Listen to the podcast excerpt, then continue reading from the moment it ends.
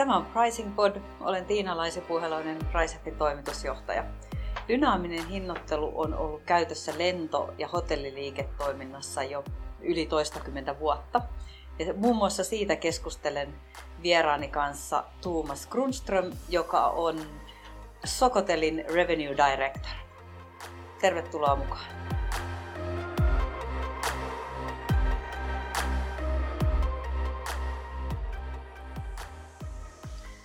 Tuomas Grundström, tervetuloa Pricing Podiin. Sinä vastaat Sokotelilla muun muassa hinnoittelusta ja sinulla on todella todella hieno ja monimutkainen titteli. Kerrotko vähän itsestäsi ja, ja tota, omasta työurastasi ja mikä tämä sinun hieno titteli olikaan englanniksi? Ja, kiitoksia ensiksi, että sain, sain tulla tänne. Joo, eli, eli tosiaan mulla on vastuulla Sokotellissa tämä titteli on Director uh, Revenue Management ja, ja sen voisi niin kuin nopeasti suomentaa hinnoitteluun ja tuottojohtamiseen. Eli vastataan siitä, että, että saadaan niin sanotusti paras tuotto jo koko ajan. Ja se, se, se, se sitten sisältää sen ää, niin kuin ajattelun, että ollaan se vanha klysha, että revenue management on myydä oikea tuote, tuote oikeaan segmenttiin oikeaan ajankohtaan ja niin edelleen. Hyvin tällainen niin kuin simplified. Mm. Sä oot tehnyt pitkään sun työuran hinnoittelun parissa LinkedInistä, kun katsoin ja muutenkin ollaan aikaisemminkin tavattu, niin olet ollut lentoyhtiöissä ja erinäköisissä niin kuin hotelli, hotellibisneksessä. Kerrotko vähän sitä sun urapolkua, että miten, miten olet päätynyt siihen ja mitä, missä kaikissa yhtiöissä sinä oletkaan hinnoittelun parissa työskennellyt. Nyt tässä on oikein hinnoittelun ammattilainen. joo, joo, sanotaan näin, että siis mulla on aina ollut se, niin kuin mun oma punainen lanka on ollut se kaupallisuus ja, ja siihen nyt sitten liittyy tietysti olennaisesti ihan niin kuin myynti ja markkinointi, niin hinnoittelu. Että se niin kuin pyhä, pyhä yhtälö, jos näin sanotaan. Ja, ja mä oon itse saanut niin kuin, ottaa siitä tuntumaa monella. Tosiaan kolmessa lentoyhtiössä on ollut töissä ja sitten on ollut hotellialalla kahdella, kahdella toimijalla ja on myös energia-alalla joskus aikoinaan katsonut tätä derivatiivimarkkinaa ja, ja, sitä, ja sen sitten on, on myös niin kuin tätä e-com-taustaa ja ymmärrystä siitä. Ja, ja sitten myös IT, IT-alalla on, on myös tehnyt töitä ja siinä saanut niin kuin olla, olla katsomassa, että, että miten, miten niin kuin voidaan saada oikea, oikea tuotto se, aina se palaa siihen bottom lineen. Toki top line on aina tärkeää, mutta sehän on aina se kannattavuus on myös, myös siinä niin kuin ajattelussa aina ollut punaisena lankana. Mm. Ja nyt olet siis Sokotelilla, niin kerrotko vielä, mitä Sokotel tekee? Et me kaikki tunnetaan varmaan teidän, teidän tota, palveluita, mutta Sokotel saattaa olla vähän vieras. Joo, no Sokotel on siis, me, me operoidaan, voidaan sanoa niin kuin Suomen Suomen niin kuin suurimmissa kaupungissa Sokoshotelleja ja sen lisäksi meillä on myös Radisson Blue-hotellit täällä näin. Eli, eli meillä on hotellitoimintaa Suomessa ja sitten meillä on myös Pietarissa ja Tallinnassa. Eli kohtalaisen iso siivu suomalaisesta hotellimarkkinasta on Kyllä. Istuu sun hinnoittelunäppien alla. Kyllä, hyvän, hyvän, siinä, on, siinä on, meillä on hyvä, hyvä otanta Suomessa ja tietenkin laaja, laaja verkosto muutenkin. Ja sitten on koko niin kuin, sanotaan sokoshotellit on Suomessakin tietysti laaja, laaja ja tuo sitä hyvää, hyvää peittoa. Hmm.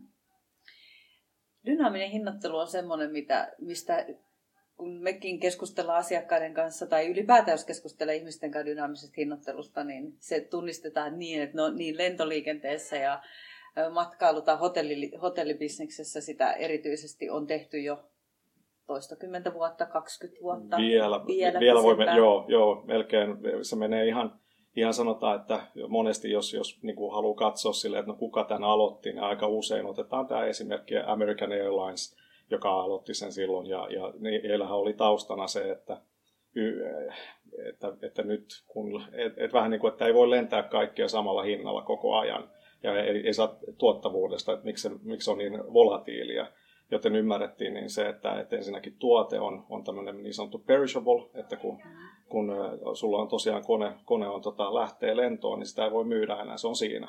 Ja sitten se toinen on, että asiakas, asiakkaat, niin kaikki ei, vaikka miten halutaan, niin kaikki ei kuitenkaan maksa samaa. Et, ja tätä alettiin niin kuin sitten muovaamaan semmoiseen ajatteluun, ja siitä se oikeastaan lähti, lähti että ne on ne ensimmäiset askeleet, ja mm-hmm. siitä on tultu aika, aika pitkälle tänä päivänä. Niin on. Se on mielenkiintoista, kun sanoit on perishable goods. Et tätähän on todella monessa muussakin bisneksessä, jossa menet vaikka kampaajalle Kyllä. tai hierojalle tai mihin tahansa tämän tyyppiseen palveluun, niin, missä on sä ajat, niin jos niitä ei ole myyty, niin Siinä se. niitä Joo. ei ole myyty. Kyllä, kyllä. Ja siitä huolimatta niissä on monesti vielä ollaan tässä vanhassa niin kiinteässä hinnoittelumaailmassa, että et, et, mutta kyllä me tiedetään, että sekin tulee, te, tulee muuttumaan.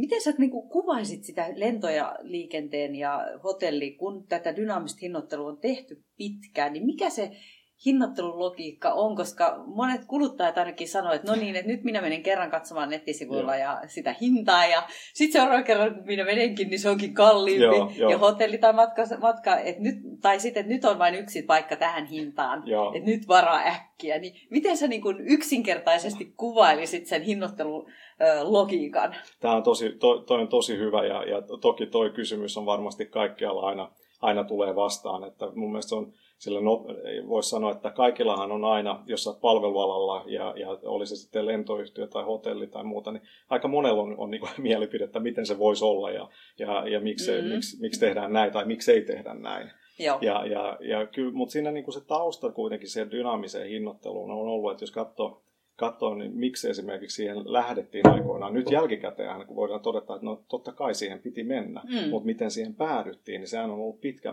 pitkään, niin kuin, että jos mennään siihen vanhaan IATA-maailmaan, että ollaan, niin kuin kaikki maailman lentoyhtiöt tietää, että nyt tämä hinta on Helsingistä Roomaan se ja se, ja siitä ei paljon sitten, se on listahinnat ja that's it. Joo. Ja, ja, mutta sitten just ajattelee, kun niin paljon liikkuvia osia on, on, on kyseessä, niin, ja ne kustannusmassat, mitä siellä löytyy, niin nämähän kaikki ajoi tätä, tätä niin sanottua muutosta Mm. siihen, missä, missä tänään ollaan. Mm. Ja nyt olisi hyvin vaikeaa kuvitella, että, että mentäisi, mentäis, se, se niin kuin maailma on niin kaukainen jo. Että, mutta tämä, mihin sä viittasit just, että, että ää, nyt on vain yksi, yksi paikka jäljellä, tai sitten esimerkiksi näitä, näitä teorioita ja on, että mutta mä katsoin, nyt ne tietää mun kukihistorian, niin nyt mä saan tämän hinnan, mutta jos mun kaveri tuolla, niin se saa eri hinnan. Ja, ja toki siis paljon onhan niitä, voi niitä kutsua siis ehkä silmänkääntötempuiksi myös, mutta kyllä se toisaalta niin kapasiteetistahan se lähtee, ja da, että mikä, okei, se muuttuu koko ajan. Täytyy muistaa, että siinä koko ajan on jotain, mitä tapahtuu sille, just sille sun lähdölle tai sille sun hotelli hinnalle tai yölle, Mm. mille sä oot menossa. Se elää koko ajan, eli se on dynaamista. Mm. Että jos mennään taaksepäin, niin sehän olisi ollut silleen, että se hinta on se 100 euroa ja se ei siitä muutu, kunnes se on loppuun myyty. Aivan, Ja nyt, aivan. nythän tämä on, on eri maailma. Mm.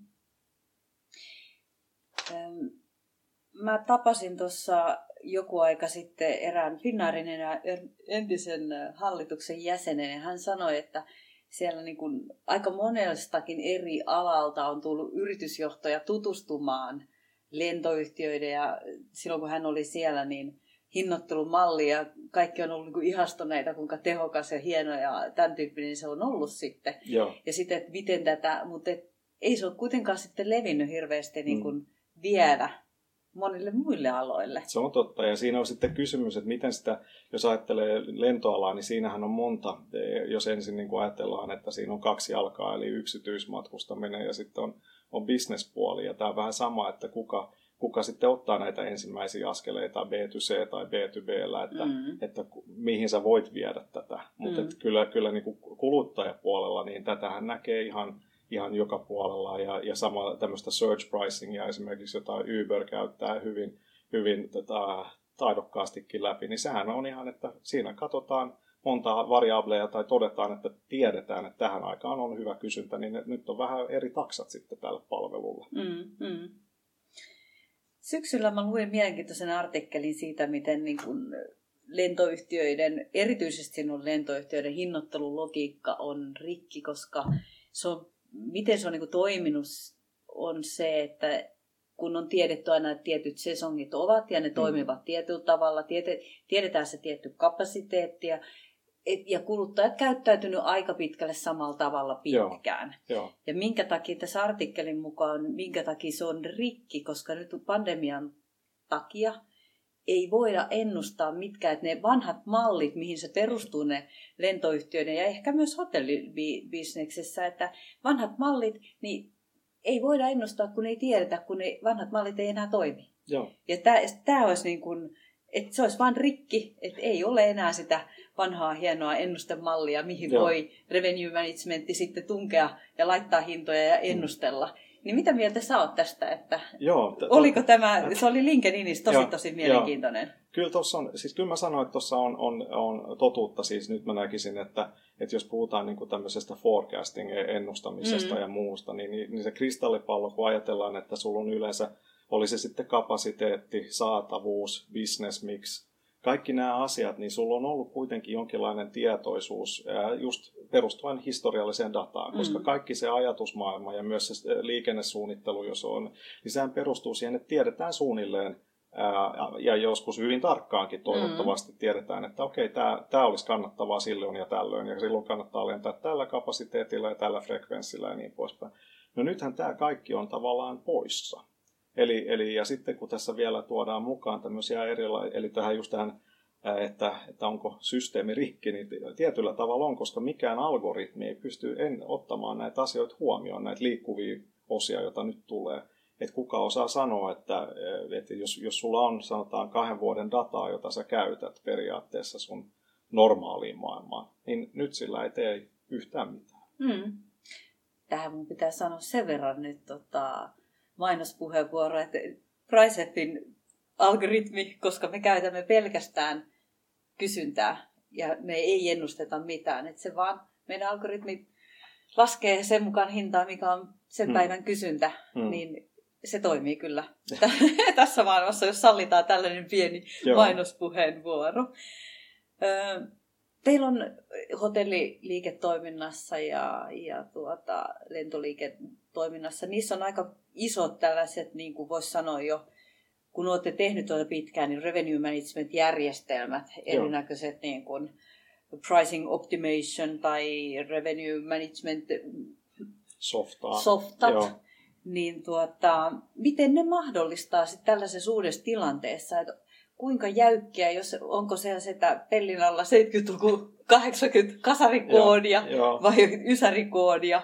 Että miten se mahdollistaa sitten, niin kuin, kuinka ketteriä ne on? Kyllähän ne, ne koettelee sitä asiakaskuntaa, mitä näillä on, siis sekä lentoyhtiöiden, niin kuin, jos puhutaan just näitä RMS, eli softa, niin kyllähän siellä niin kuin, e, e, eihän, se, ei, se ei ole niin, kuin niin sanotusti good enough, että, että he totesivat vaan, että anteeksi, meidän, meidän algoritmit ei tällä hetkellä toimi, että saatte niin kuin tutustua Exceliin uudestaan, vaan, vaan kyllähän se on, ni, ni, niillä on sen verran niin kuin, tietysti R&D-puolella on, on älykästä sakkia ja, ja niin sanotusti ajatus think tankia siinä, että Joo. miten sitä viedään eteenpäin. Mutta mun mielestä se tärkein kysymys on kuitenkin, että olisi järjestelmä mikä vaan, niin tämä kuitenkin lähtee siitä ihmisten niin kuin know-howsta. Eli se, se järjestelmä ei kerro sulle mitään, ellei sä kerro sille järjestelmälle jotain. Mm. Se on, niin kuin, se on two-way street, että sä et voi odottaa, että mikään järjestelmä on niin niin, niin, niin, Autonominen. niin, että sun pitää, se, se human touch pitää aina olla siinä ja validoida ja antaa sille inputtia, yrittää luoda sitä niin kuin, ymmärrystä sinne, jotta se tekee oikeita myös sitten ehdotuksia ja, ja näin poispäin. Mm, mm. Me ollaan ainakin törmätty myös semmoiseen, että on kuitenkin aika paljon vielä yrityksillä hinnoittelujärjestelmiä, että niitä päivitetään kerran vuodessa Exceleissä tai sitten toinen vaihtoehto on myös, että siellä ei pystytä tekemään mitään oikeastaan automatisoidusti, että se aina vaatii sen jos, ei, jos on vähän sofistikoituneempi kuin Exceli, Joo. niin sitten se kuitenkin vaatii sen ihmisen jollain tavalla niin kuin antamaan ensin inputtia, että sen takia hintojen päivityksiä ei voida automaattisesti mm, tehdä. Mm, et, et, ja sitten on totta kai paljon yhtiöitä, kelle ei ole edes mitään äh, revenue management Äh, ohjelmaa niin, käytössä. Tai ajattelua ylipäätään, Niitä, strategiaa joo. siihen. Joo, toi on kyllä, toi on kyllä totta. Ja, ja meidän meidän alahan on, siis sekä jos ajattelee lentoalaa tai, tai hotellialaa, niin ne, ne, ja miksei sitten esimerkiksi silloin, kun olin siis OTA Online Travel Agencyssä, missä sehän on puhdasta B, B, B2C-kauppaa, niin, niin se on kuitenkin, sä elät silleen veitsen terällä koko ajan, ja sullahan haasteena on aina se, että hakeeko se ihminen sitä sitä tuotetta vai sitä hintaa. Ja sitten mm. sun pitää sitä, sitä niin kuin ymmärtää koko ajan, että se on vähän sama, että miksi joku lentää suoraan esimerkiksi New Yorkiin ja jotkut lentää Saksan tai Englannin kautta. se, se, se on ihan eri asia. Joillekin se on se hinta, joillekin se on se convenience. Se, ja nämä, nämä kaikki on osia, joita sun pitää koko ajan. Että, että me, mä sanoisin, että ihan oikeassa olet, että menee muutkin alat varmaan tulee tähän näin, mutta mm. meillä, on, meillä on ehkä se, että me ollaan todellakin niin kilpailu, että tämä commoditization, että on, on, sehän on, koko ajan pitää löytää jotain, jolla, jolla sä niin kuin saa, annat sitä lisäarvoa ja, ja myös kilpa, kilpailukentällä tuot jotain muuta pöydällä. Joo. Tuossa jokin aika sitten luin Harvard Business Reviewsta artikkelin, että mikä on tämmöisen revenue management softien ylipäätään, kuinka monella yrityksellä on käytössä maailmalla sellainen, että niin kuin keskimäärin alo, eri aloilla, niin isoissa sekä pienissä yrityksissä vähän oli vähän eri isommilla yrityksillä se on jo pikkusen useammilla, hmm. mutta se oli sellainen, jos mä en väärin muista, 2-30 prosentin luokkaa yrityksillä, millä on edes jonkunnäköistä hmm. uh, pricing optimization tai ylipäätään hinnoittelu, automatisoitu jotain hinnoittelujärjestelmää. Että siellä on aika iso osa semmoisia, kellä ei ole vielä mitään. Kyllä, kyllä se pitää paikkansa ja, ja, ja ei meidän tarvitse, siis siinä voidaan, jos katsotaan hotellialaa, joka on muutenkin hyvin fragmentoitu, totta kai on on isot pelurit ja, ja sitten niin, niin sanotusti ketjun kuuluvat ja nämä, mutta on siellä paljon vielä, niin kuin mennään vaan välimerellä, niin kyllä siellä vielä niin kuin hyvä, varmaan paperi- ja kynätyylillä sitä hinnoittelua hoidetaan. Että, ja on viikonloppuhinnat ja on arkihinnat ja on kesähinnat ja on isot pyhät. Mm. Että ky, kyllä siis to, tota on potentiaalia vielä niin, kuin niin sanotusti parantaa. Joo. Ja se tietenkin on meidän kaltaisellekin yritykselle ihan hyvä, että me tiedetään, että se, se markkina on siellä. Että Kyllä. Vaikka on myös sellaisia toimialoja, missä tämä on jo paljon, mm. paljon niin kuin kypsempiä Joo. ja sitten on epäkypsiä toimialoja. Sä puhutkin tuosta jo tuosta, tai viittasit, että tarvitaan aina ihmisen, ihmiset tekemään myös niitä hinnoittelupäätöksiä, niin miten sä näet tällaista niin algoritmien ja ihmisten välisen Joo. yhteistyön tulevaisuudessa, vai viekö, joskus me ollaan näissä pricing keskusteltu, että viekö, viekö niin kuin algoritmit kaikkien revenue managereiden tuota, työt, että ne, ne jää Joo. työttömäksi, mutta Joo. ollaan todettu, että ehkä kuitenkaan ei. No mä, mä sanoisin tälleen näin, että, että revenue managerin niin kuin, tai tämmöinen tämä työ ja sen työkuvaus, niin se, se voi, mä voisin väittää, että tietyllä tavalla se on helpompaa normaalissa, normaalissa markkinatilanteessa. Eli, eli kun, kun business on, jos ajattelee, hotellialahan on aika, siis jos otetaan ennen koronaa, niin silleen ennustettavissa. Tiedetään suunnilleen ja ne, sulla, sulla on yleensä tieto ja, ja ymmärrys, mitä, mitä asiakkaita sulla on ja mihin, mitkä ne on ne eri, eri tota, cyclesit ja nämä mutta tota, mä näkisin, että nyt kun on tämä tärkeys, ihmisen input on nyt tärkeämpi kuin koskaan tässä tilanteessa, että ymmärtää sen. Ja jos, jos sä osaat tässä tilanteessa optimoida, niin silloin se, se, se ja sä tietenkin opetat sitä järjestelmää samalla. Mutta tämmöisessä tilanteessa niin mikään algoritmi ei, ei niin kuin pääse samoihin taho, ilman ihmisen inputtia. Mm. Et se, se, tota, mutta on hyvä pointti, koska kyllähän tuosta on keskusteltu ja siis toi on tämmöinen ikuisuuskysymys, että joo, mutta toihan on tuommoista helppoa, että sinne vaan syötetään jotain ja sitten algoritmit hoitaa lopun. Mm. Mutta ei se näytä nyt ole vielä, tästä on niin puhuttu aika monta oikeastaan niin kauan kuin mä oon ollut alalla, niin mä oon kuullut ton, mm. että ton voi varmaan kohta hoitaa joku. Mm. Niin kuin, tai, tai sitä, mutta sen mä uskon, että no järjestelmät kyllä ne kehittyy koko ajan, mm. että voi ottaa isompia ää, niin kuin vastuualueita mm. enemmän ja enemmän. Mm. Että se onnistuu kyllä. Joo.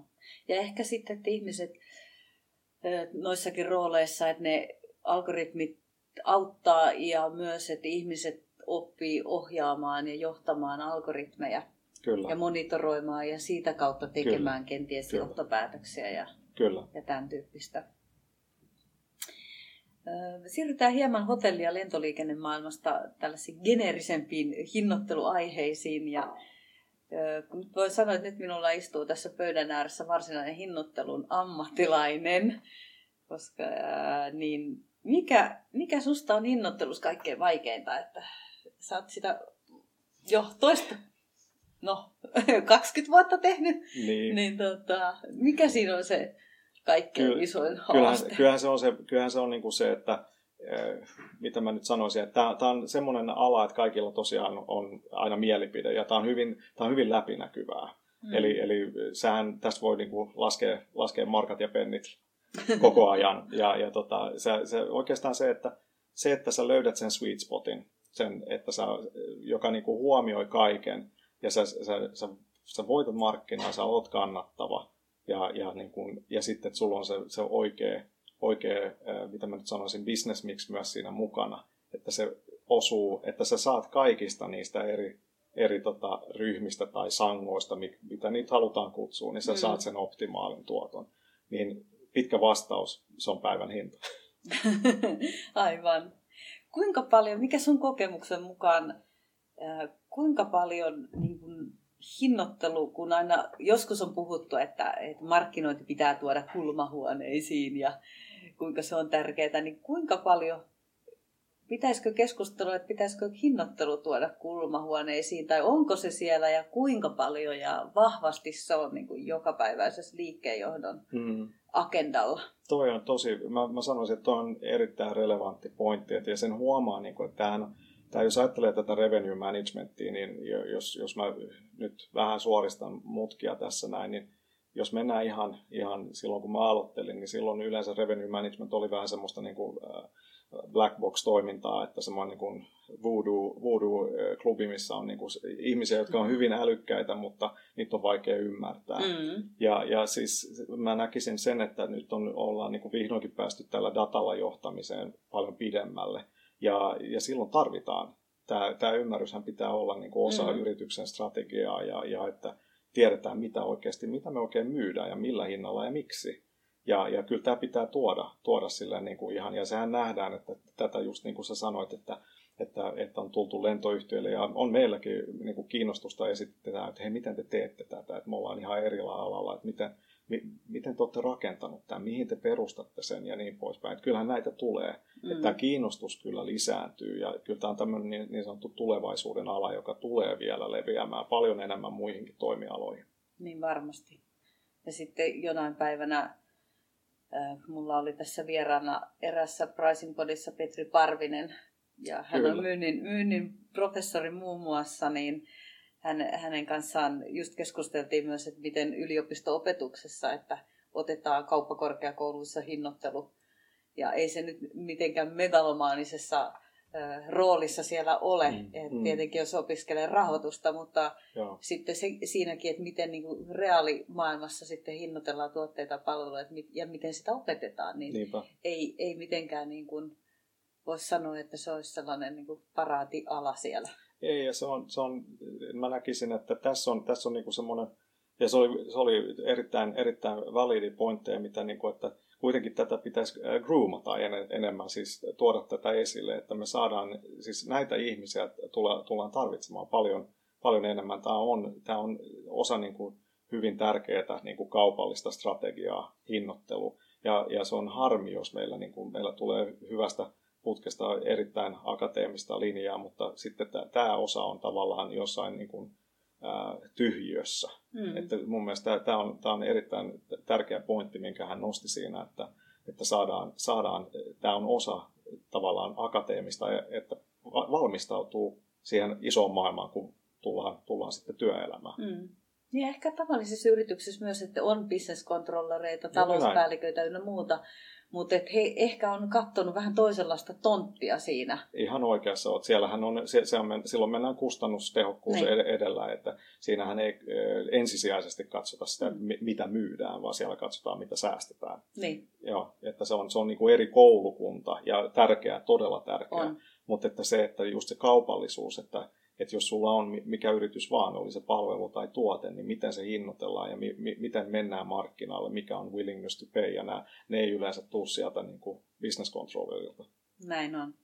Sä sanoit tuossa äsken, että teiltäkin tullaan jo kysymään, että miten te teette tätä ja miten teidän hinnoittelu ylipäätään, mistä se koostuu, niin mm, miten, miten sä näet niin kun ylipäätään dynaamisen hinnoittelun yleistymisen eri toimialoilla. Että mitkä on sellaisia toimialoja, sä sanoit jotain niin perishable goods, hmm. mikä on myös se osa meidän, meidän strategiaa PriceFissa, että me tiedetään, että tällaisiin dynaaminen hinnoittelu toimii erityisen hyvin, mutta miten muuten sä näet tulevaisuuden, että jos me katsotaan tästä vaikka viisi vuotta eteenpäin, että hmm.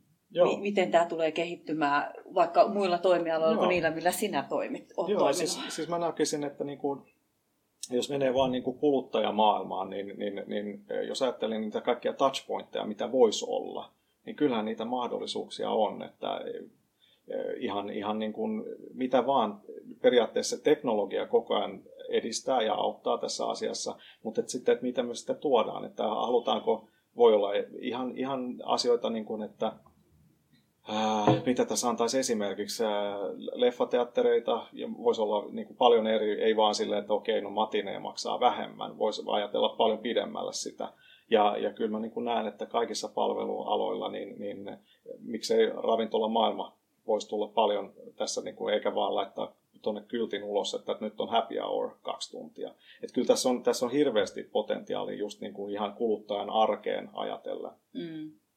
Ja myös toinen, mitä me ollaan pohdittu paljon, niin B2B markkinalla, että mitkä on hyvin pitkälle ja niin perinteisesti ollut tällaisessa sopimushinnottelussa. Kyllä. Niin sielläkin olisi vaikka kuinka monta eri toimialaa tai toimintoa, mitä voitaisiin hinnoitella dynaamisesti, mm, varsinkin missä on tietty kapasiteetti ja se kapasiteetti pitäisi Kyllä. hinnoitella ja on erinäköisiä sesongin vaihteluita mm. ja tällaista. Ja mä uskoisin, että ne on vielä enemmän niin kuin jälkijunassa. Kyllä on varmasti ja just se, että miten hyödynnetään tämmöistä, niin kuin, oli se sitten eh, sitä sun tuotantoa tai kapasiteettia, jos nyt sanotaan eh, puetaan se luppuajaksi, että miten sä, miten sä saat siitä, niin kun, sulla, sulla on aina jotain, mitä sä tarjoat, niin saat sä siitä kaiken irti, jos sä teet sitä niin kuin sä oot aina tehnyt.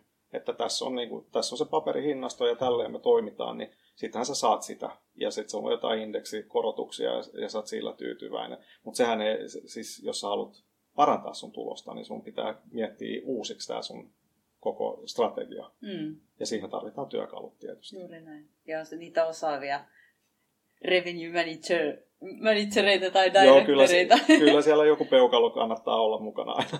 kyllä. Hei Tuomas Grunström, kiitos sinulle, että tulit meidän Pricing Podiin ja tämä oli mielenkiintoinen kiitos. ja avartava keskustelu. Ja kiitos kovasti. Kiitoksia.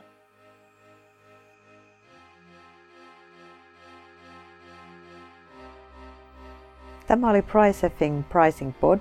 Kahden viikon kuluttua VSOYn myyntijohtaja Veli-Pekka Matilainen kertoo muun muassa, miten kirjoja voidaan hinnoitella dynaamisesti.